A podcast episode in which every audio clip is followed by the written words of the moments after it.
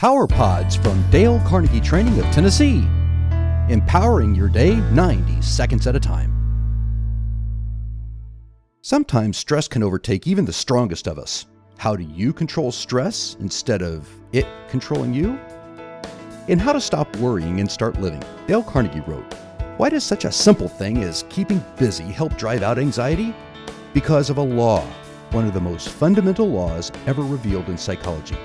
And that law is this that it is utterly impossible for any human mind, no matter how brilliant, to think of more than one thing at any given time.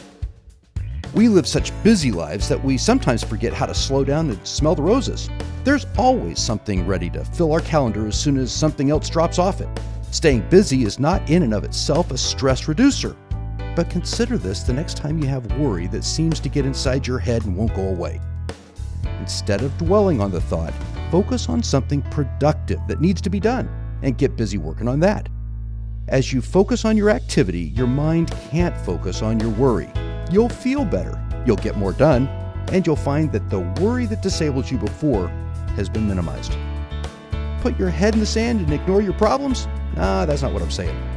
But by taking control of your mind, you set a productive direction and it keeps stress and worry from stifling your creativity. Creative minds solve problems, and solving problems can stop the cause of your worry altogether. Subscribe to Power Pods from Dale Carnegie Training of Tennessee. Check us out on the web at www.dalecarnegietn.com. I'm Mark Roberts.